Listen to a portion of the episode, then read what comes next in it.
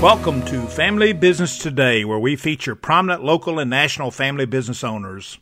We also talk to top family business experts to discuss relevant topics including communications, business culture, family relationships, succession and estate planning, values, as well as conflict resolution. Brought to you by the Tennessee Center for Family Business, I'm your host, Greg Lewis. Our guest today is Lawrence Mize. Lawrence is a fourth generation member of their family business, Louis Hymanson Steel and Salvage in Clarksville, Tennessee. Louis Hymanson Steel and Salvage is a family owned and operated business that has been serving Clarksville since 1896. Well, good morning, Lawrence. I am so glad that you could join me this morning for this edition of Family Business Today. I've been looking forward to our interview to learn more about the Hymanson family and your family business. Louis Hymanson Steel and Salvage. Uh, thank you, sir. Appreciate you having me on this nice November day. it is a beautiful day outside. So, so let's get started. Uh, your family business, Louis Hymanson Steel and Salvage, located in Clarksville, Tennessee, was founded in 1896. Times had to be a lot different back then than, than they are today. What line of business was your great great grandfather in when he started the business nearly 125 years ago? Uh, yes, sir. He started out as basically a fur trader uh, in a small little town in southern Kentucky called Cadiz. Uh, he didn't stay there very long, uh, and what attracted him to the Clarksville area, uh, like most things at that time, it was very dependent on the rail and the river system. And Clarksville, uh, for the history folks out there, may be known as the dark fire tobacco capital of the world. So it was very set up as a river town. It also had the rail uh, rail system. Uh, two railroads served served Clarksville, and so he was attracted there predominantly for the river and the ability to export to different areas of the country and even out of the country.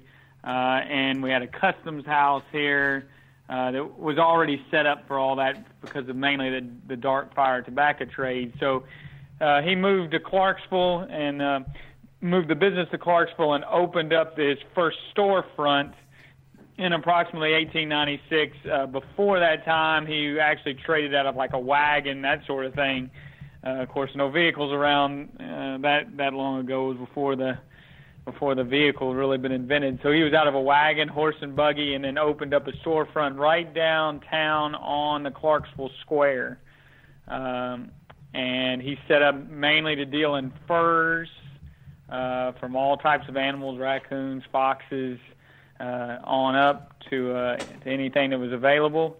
And then he expanded into hides and wools and roots and the scrap metal business and the recycling business, even the bones, uh, was was wow. traded back in those days. Yes, anything you could almost think of uh, was traded in those days, and basically he was a trading post uh, for this area uh, in the late 1800s into the early 1900s.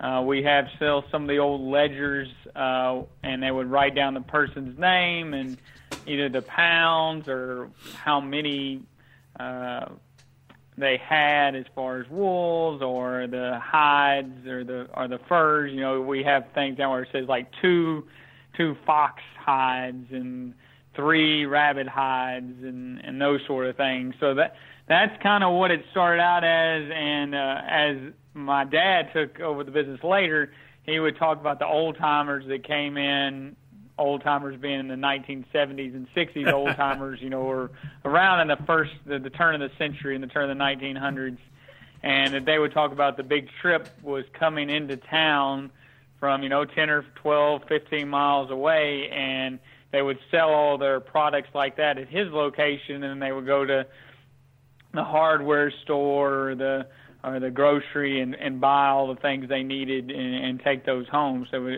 basically a uh, a trading post like you would think about out west or in the movies, and it was located right here in Tennessee in a completely different time frame. So wow, that's a great that's a great story. I can see a movie right now, and John Wayne's playing your grandfather.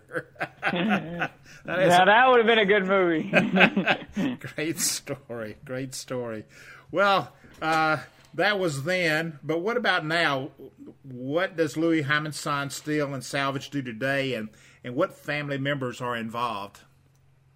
Yep. So he passed the business down to his. He had three sons that worked in the business, um, starting in the 20s and, and then all the way up until the 70s. The three sons uh, worked the business. His three sons, and uh, they took the business into being more in the salvage area.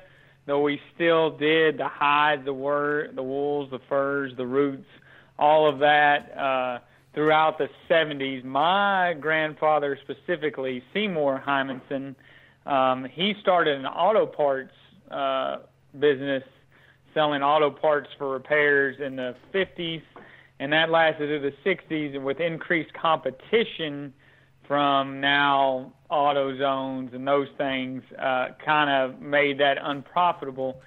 So he dropped the auto parts and went into selling new steel uh, in the 70s, new steel for construction and fabrication and maintenance of of, of things. And so that's kind of where we have taken it. My dad picked it up in the late 70s, early 80s uh, with my mom, and uh, we moved locations out of the square in the early 80s, got off the square. Uh, with everything and moved out to a different location with 40 acres and a, and a bigger building and, and those sort of, those sort of things, and um, allowed us to expand the new steel side of things, and so we got more heavily into that. Um, over the years, we've kind of dropped the the hides and the furs uh, were the were the first things to kind of be dropped uh, in the in the early 80s. Wow. Okay. Uh, when we moved, and um, we we kept doing roots. I mean, I remember up until even in the 2000s, we did roots, and we bought walnuts up to just a few years ago, uh, and we still do the scrap metal part of everything. Uh, but really, the focus now is become the new steel with with the scrap metal and the recycling mm-hmm. uh, part of things. Oh, great uh, story. Great story. Yes, sir. As far as the as far as the folks involved, it's it's me and my dad. Unfortunately, we we lost my mom a couple years ago uh, suddenly to to an illness. Um, but me and my dad are the family members uh, that are still involved in operation. But it's truly uh, in one family, uh, in one family tree. Oh, that's that's awesome. I'm sure sorry uh, uh, sorry about your loss of your, your mother, but uh, uh, just from some of the uh, pictures and things I've seen, uh, I saw that your see that your dad and you love to travel and see national parks, and we'll talk about that some more in in a few minutes about that. But yeah, I was just thinking about it growing up. one of the things that my my dad would always um, uh, offer me to, to make money was was to pick up walnuts uh, in the yard in the fall and and take them into the to uh, Chaparral uh, Farm Supply and and get a few nickels for it, and then that was my candy money and my Coca Cola money for the next few weeks. Absolutely. So, so that's cool. So, uh, uh, Absolutely. when did you? Uh, so, when did you join? What what year did you join the family business? Well, I think it's kind of like a lot of and, and we're on the smaller side. We're not a big corporation, but I think on the smaller side, family businesses, it's mm-hmm. not so much join as being drafted. And when like you're that. you're you're drafted when you were born, you know, it was kind of one of those things in the summertime when I wasn't in school. You know, everybody went to work, so I went to work, and you know, I just kind of grew up in that environment, and uh, you know, that I mean, my dad and mom have pictures or you know the old video VCR recorders mm-hmm. um, from when I was like four and five, and I'm out in the warehouse, you know, doing stuff with customers and and and processing cans or or, or that kind of thing. Mm-hmm. So I, it was just one of those truly drafted, inherited type things where there was no like uh, joining at any specific time. I, it's just where I grew up down there. It was a second home, basically. Sure, sure. Well, I love that. Not joined, but drafted. Well, hey, let's yeah. let's talk about that just a little bit. So you're the fourth generation, and the family business goes back a, almost 125 years. And uh, data shows that only 4% of family owned businesses make it to the fourth generation beyond. So, what is your family business secret to longevity? Well, I think it comes down to basically two basic principles.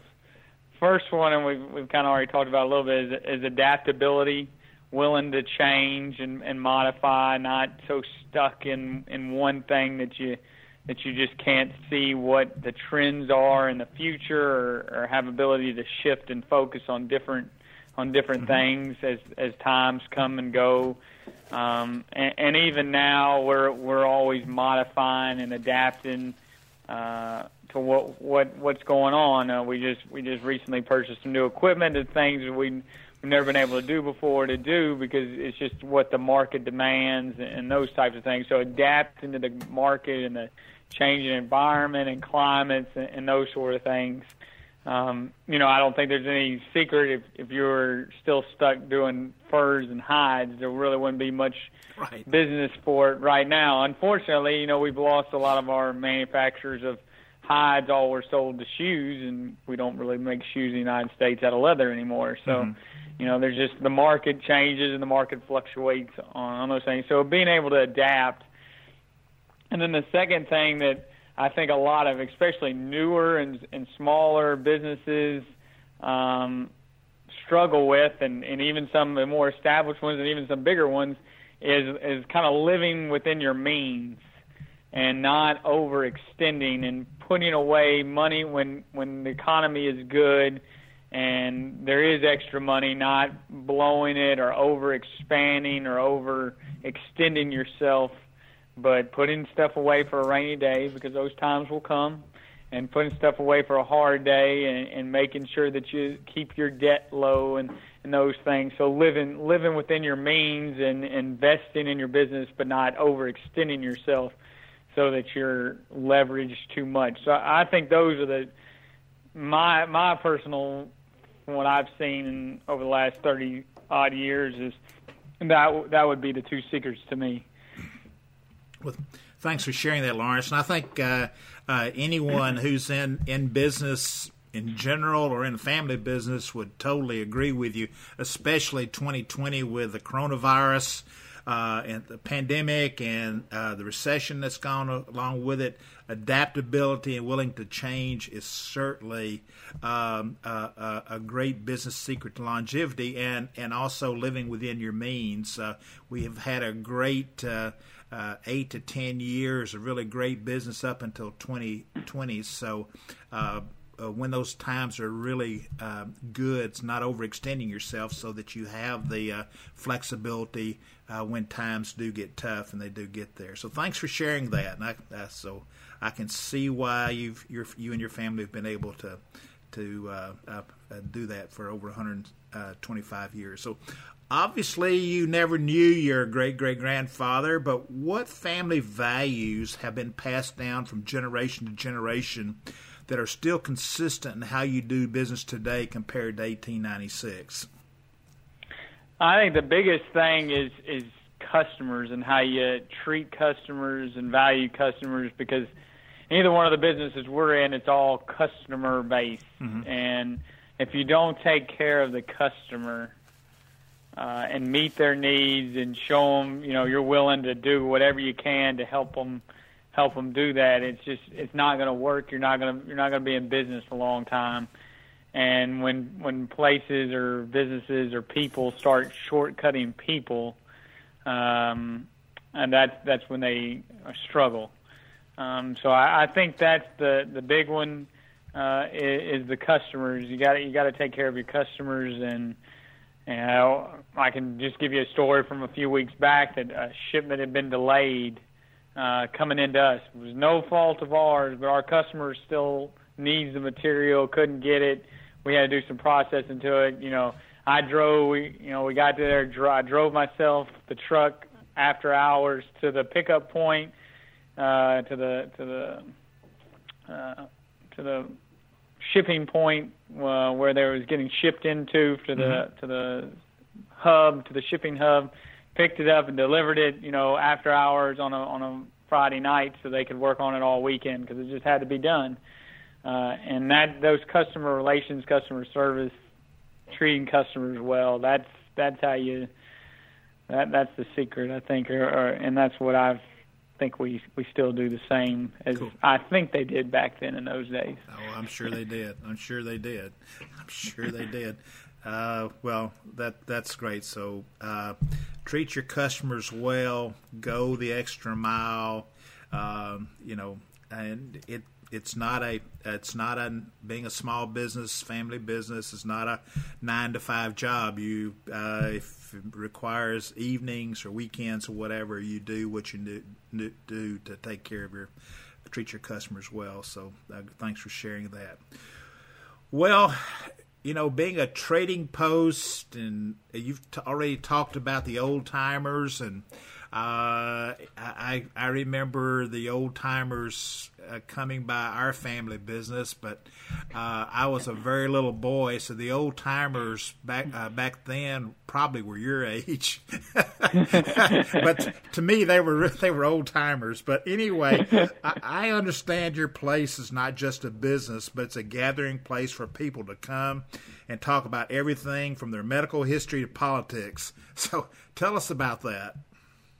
I and I, I think that comes from you know just that uh, it's not family is probably too strong a word, but when you come in, you just you feel like there's people there that at least your friends and and your neighbors, and it's interesting to see a lot of times that one person will be in the a customer will be in the shop and in walks somebody else. They're like, Joe, I haven't seen you in three years, and the conversation ensues for 30 minutes because they haven't seen them, or you know, and and so that's one of those interesting things. Clarksville, though it is growing and growing very fast, uh, it's still got that small town aspect to it, especially out of out of the city limits in the country. And we service a lot of the farmers and and those types of folks who will come in, and it's still got a lot of that mentality and so folks come in and, and free to talk about politics and world events, and of course the coronavirus is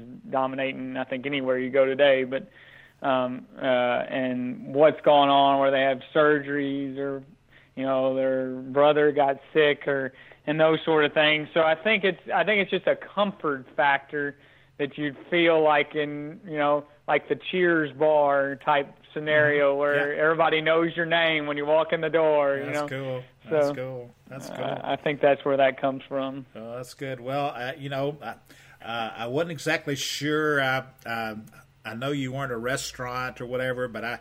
I was uh, thinking about my dad, uh, uh, who I worked with in our family business for over 17 years. He would invite me to join him at what they call the table of wisdom with his friends when I was growing up. He reminded me of a, a Mark Twain quote I was thinking about. It's better to remain silent and be thought of uh, thought a fool than to talk and remove all doubt. Are there uh, so uh, I, am trying to imagine: is is there a wood stove and a coffee pot? Uh, uh, what are the requirements to become a member at your gathering place? I may want to come and join sometime. yes, that's one of my favorites because uh, a lot of people do open up their mouths and remove all doubt. So, vote, and you see it on TV every day, and somehow they people pay them lots of money to remove all doubt. Yeah, so I, yeah. I don't know how quite how that works, but uh, you know, there's no central spot. There's a big counter there, and people come up and place orders. And you know, I think when I was younger, and you know, shoe size, age under ten and twelve, you know, it's definitely the wise thing to do to to not open up your mouth. There's just you sit there and gather knowledge. Yeah. And I think at a certain point when you gathered enough and then somebody asks you a question every now and then and you responded with a thoughtful answer that okay, well maybe we'll ask him another question and yeah. you you know. Yeah. And, and that sort of thing. So it's kind of one of those things where and I think that's a growing up part of the thing and, and being a small business is not not interrupted, not not throwing in your two cents because you probably don't know, you know, that it, it you you would consider yourself a fool. So just just being patient and and soaking in knowledge, and then at a certain point in time, just then then it's time to start giving a little bit of it back. No, that's awesome. That's great. That's great. Well, let's change courses just a little bit. Uh, I understand that uh, you and Curtis enjoy going on trips to national parks. Uh, what's what's been your favorite national park, and and what uh, have you seen, or what have you enjoyed about being with Curtis that will be a memory that will last a lifetime to you? Oh, absolutely. We started, I'd say it's been now good 12 years ago, uh, with when we just decided, you know, we'd done all the family trips to the beach and the cruise ship into an island in Bahamas mm-hmm. and to Las Vegas. We'd done all the normal, you know, those, and we started. We were th- sitting around thinking, we're like, you know, where's some interesting? We just kind of looked at them. I remember one day just kind of looking at a map and saying, you know, I've always wanted to go west. Never, you know, I've been flown into cities, but never just like driven mm-hmm. really west across the Rockies and the Dakotas and those sort of areas. And we just started looking like, you know, what about all these national parks? And you see pictures online, and and so that's how we got started in the in the national park realm. And and uh, we've had a great time. We usually try to go once or twice a year. Of course, with Corona, we we unfortunately both of our trips that we had planned got canceled this year. Um, but it's it's been great experiences uh, to the amazing things that our country has to offer. Um, that if we don't explore, and and some of them are even as close as a few hours away in, in the Smokies, but it's amazing how many people talk to that live here in Tennessee, in Clarksville or Nashville, and never even drive a few hours over to the Smoky Mountains. Mm-hmm. But but the amazing things is from the smallest unheard of place to the places that have the huge name that everybody knows, Smokies or the Grand Canyon or or those sort of things, uh, is just amazing to see. And then to be able to do that, you know, when we talk about family businesses, you work with your family every day, and a lot of times you get bogged down in the stresses of it. Uh, because I'm like I'm sure you know, you, you try not to take it home, but as a small business owners, you always are worrying about something or concerned or this or that happens. Um, so to have that week or two every once in a while and just be able to unplug from all that and not think about it and just enjoy being as a family and and enjoy nature and hiking and and I'm big into photography so I, I've, I've taken a lot of photos. Uh, that's that's truly the best thing and just enjoy each other's company and not just unplug from work uh, completely during those times is is really uh, is really the best thing. As as far as the the favorite national park is really tough. We we took a trip and did several in Alaska mm. uh, about four or five years ago. And if you haven't been, if, if you folks out there haven't been to Alaska, uh, it is is worth every penny you have to pay on the air flight. It's unlike anything you'll see uh, in the lower 48 states that I've been to, and I've I've been to almost all of them. Uh, amazing wilderness, amazing country, and and during that trip we took a we actually had to take a float plane. Uh, we flew out of Anchorage for just the day uh, on a on a, a fairly big propeller plane, like 30, 40 person propeller plane. We flew into a place called King Salmon, Alaska.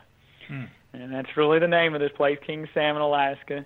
And uh, the airport is big enough to handle a, a fairly decent sized little prop plane, uh, but it's small enough that the people guiding the plane on to the up to the baggage terminal, the same people unloading the bags and the same people checking in inside. Mm-hmm. So it's not very big. but that's an interest. It's an interesting place, and you you get shuttled from there over to actually a little float plane center and you get on a little Cessna float plane, and you can take about a 20 minute plane ride and lands on the water, and to a place called Katmai National Park. And if you're lucky enough to go there during the month of July, uh, the salmon are spawning, and they have the grizzly bears are all over the place hunting salmon. And you go to bear school when you get there, and in the 40 years roughly the park has been established.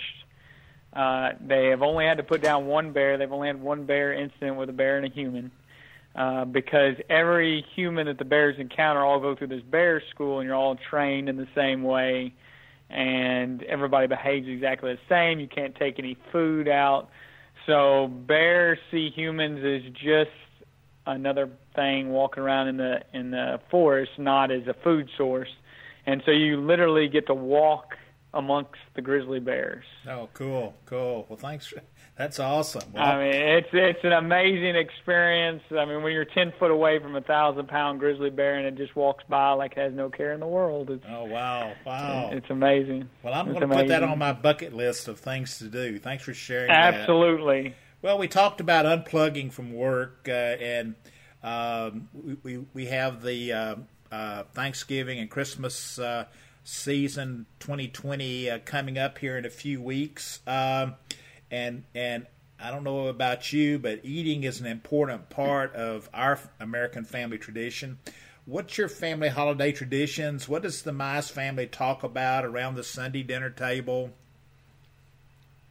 Uh, yes, sir. We, well, we love to uh, we love to talk sports, especially me and my dad. Uh, where Favorite we always team? like talk about sports. Uh, well, the Titans, of course. We're talking about football. Got to support the Titans. Okay. Uh, and then we uh, we have a local college here in town, Austin Peay. That we Okay. love it. We love all their sports. Me and my dad both graduated from Austin Peay. Okay. Uh, and and uh, several other different, but that's our two main ones. I is- got is you. Austin Okay. Peay and, and the Titans. So we love talking about sports, uh, politics, to a certain extent, current events, those sort of things, and and hopefully we're planning our next vacation when it when it comes to that. But uh, we try. I guess the biggest thing is we try, and sometimes successfully, unsuccessfully, we try to unplug and not talk about work. Uh, we do we do that enough at work, so uh, we we try to talk about everything but that if we can. So, Okay. Oh, that's cool. That's cool. Well, um, yeah, that's that. Try to unplug. Well, you certainly have a very special family. You have a great relationship with your dad. You have a great history, legacy of of your your family going back 125 years. But uh, and like I say, you said uh, you didn't necessarily know that you uh, had the invitation to join, but you were drafted in the family business. But but there's there's a lot of of our listeners who may be uh, considering joining the family business, or maybe a parent who's thinking about inviting their children to join the family business. What advice would you offer to the next generation who may be considering joining their family business?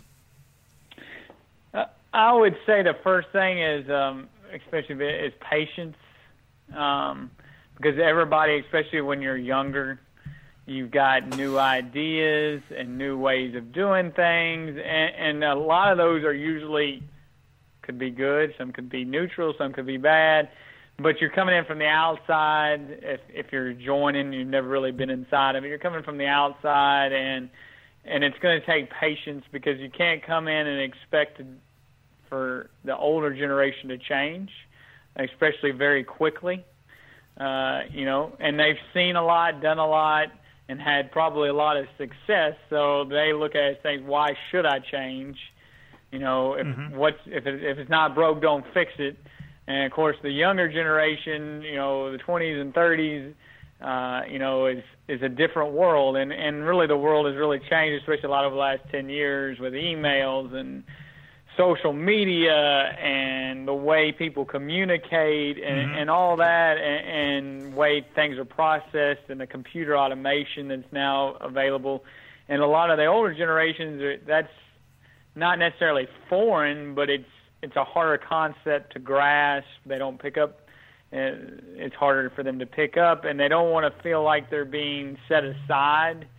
Um, so patience uh, I think is a good virtue to have and not jumping in, especially if you're coming from the outside in and trying to change things right away. You need to learn why things work a certain way because that may be the best way to do it, even though it doesn't look that way from the outside. And, and really learning, take taking a back seat for the first several years and learning the processes, learning the business, and then where there is um, opportunities to say, you know what, we're still doing things like this.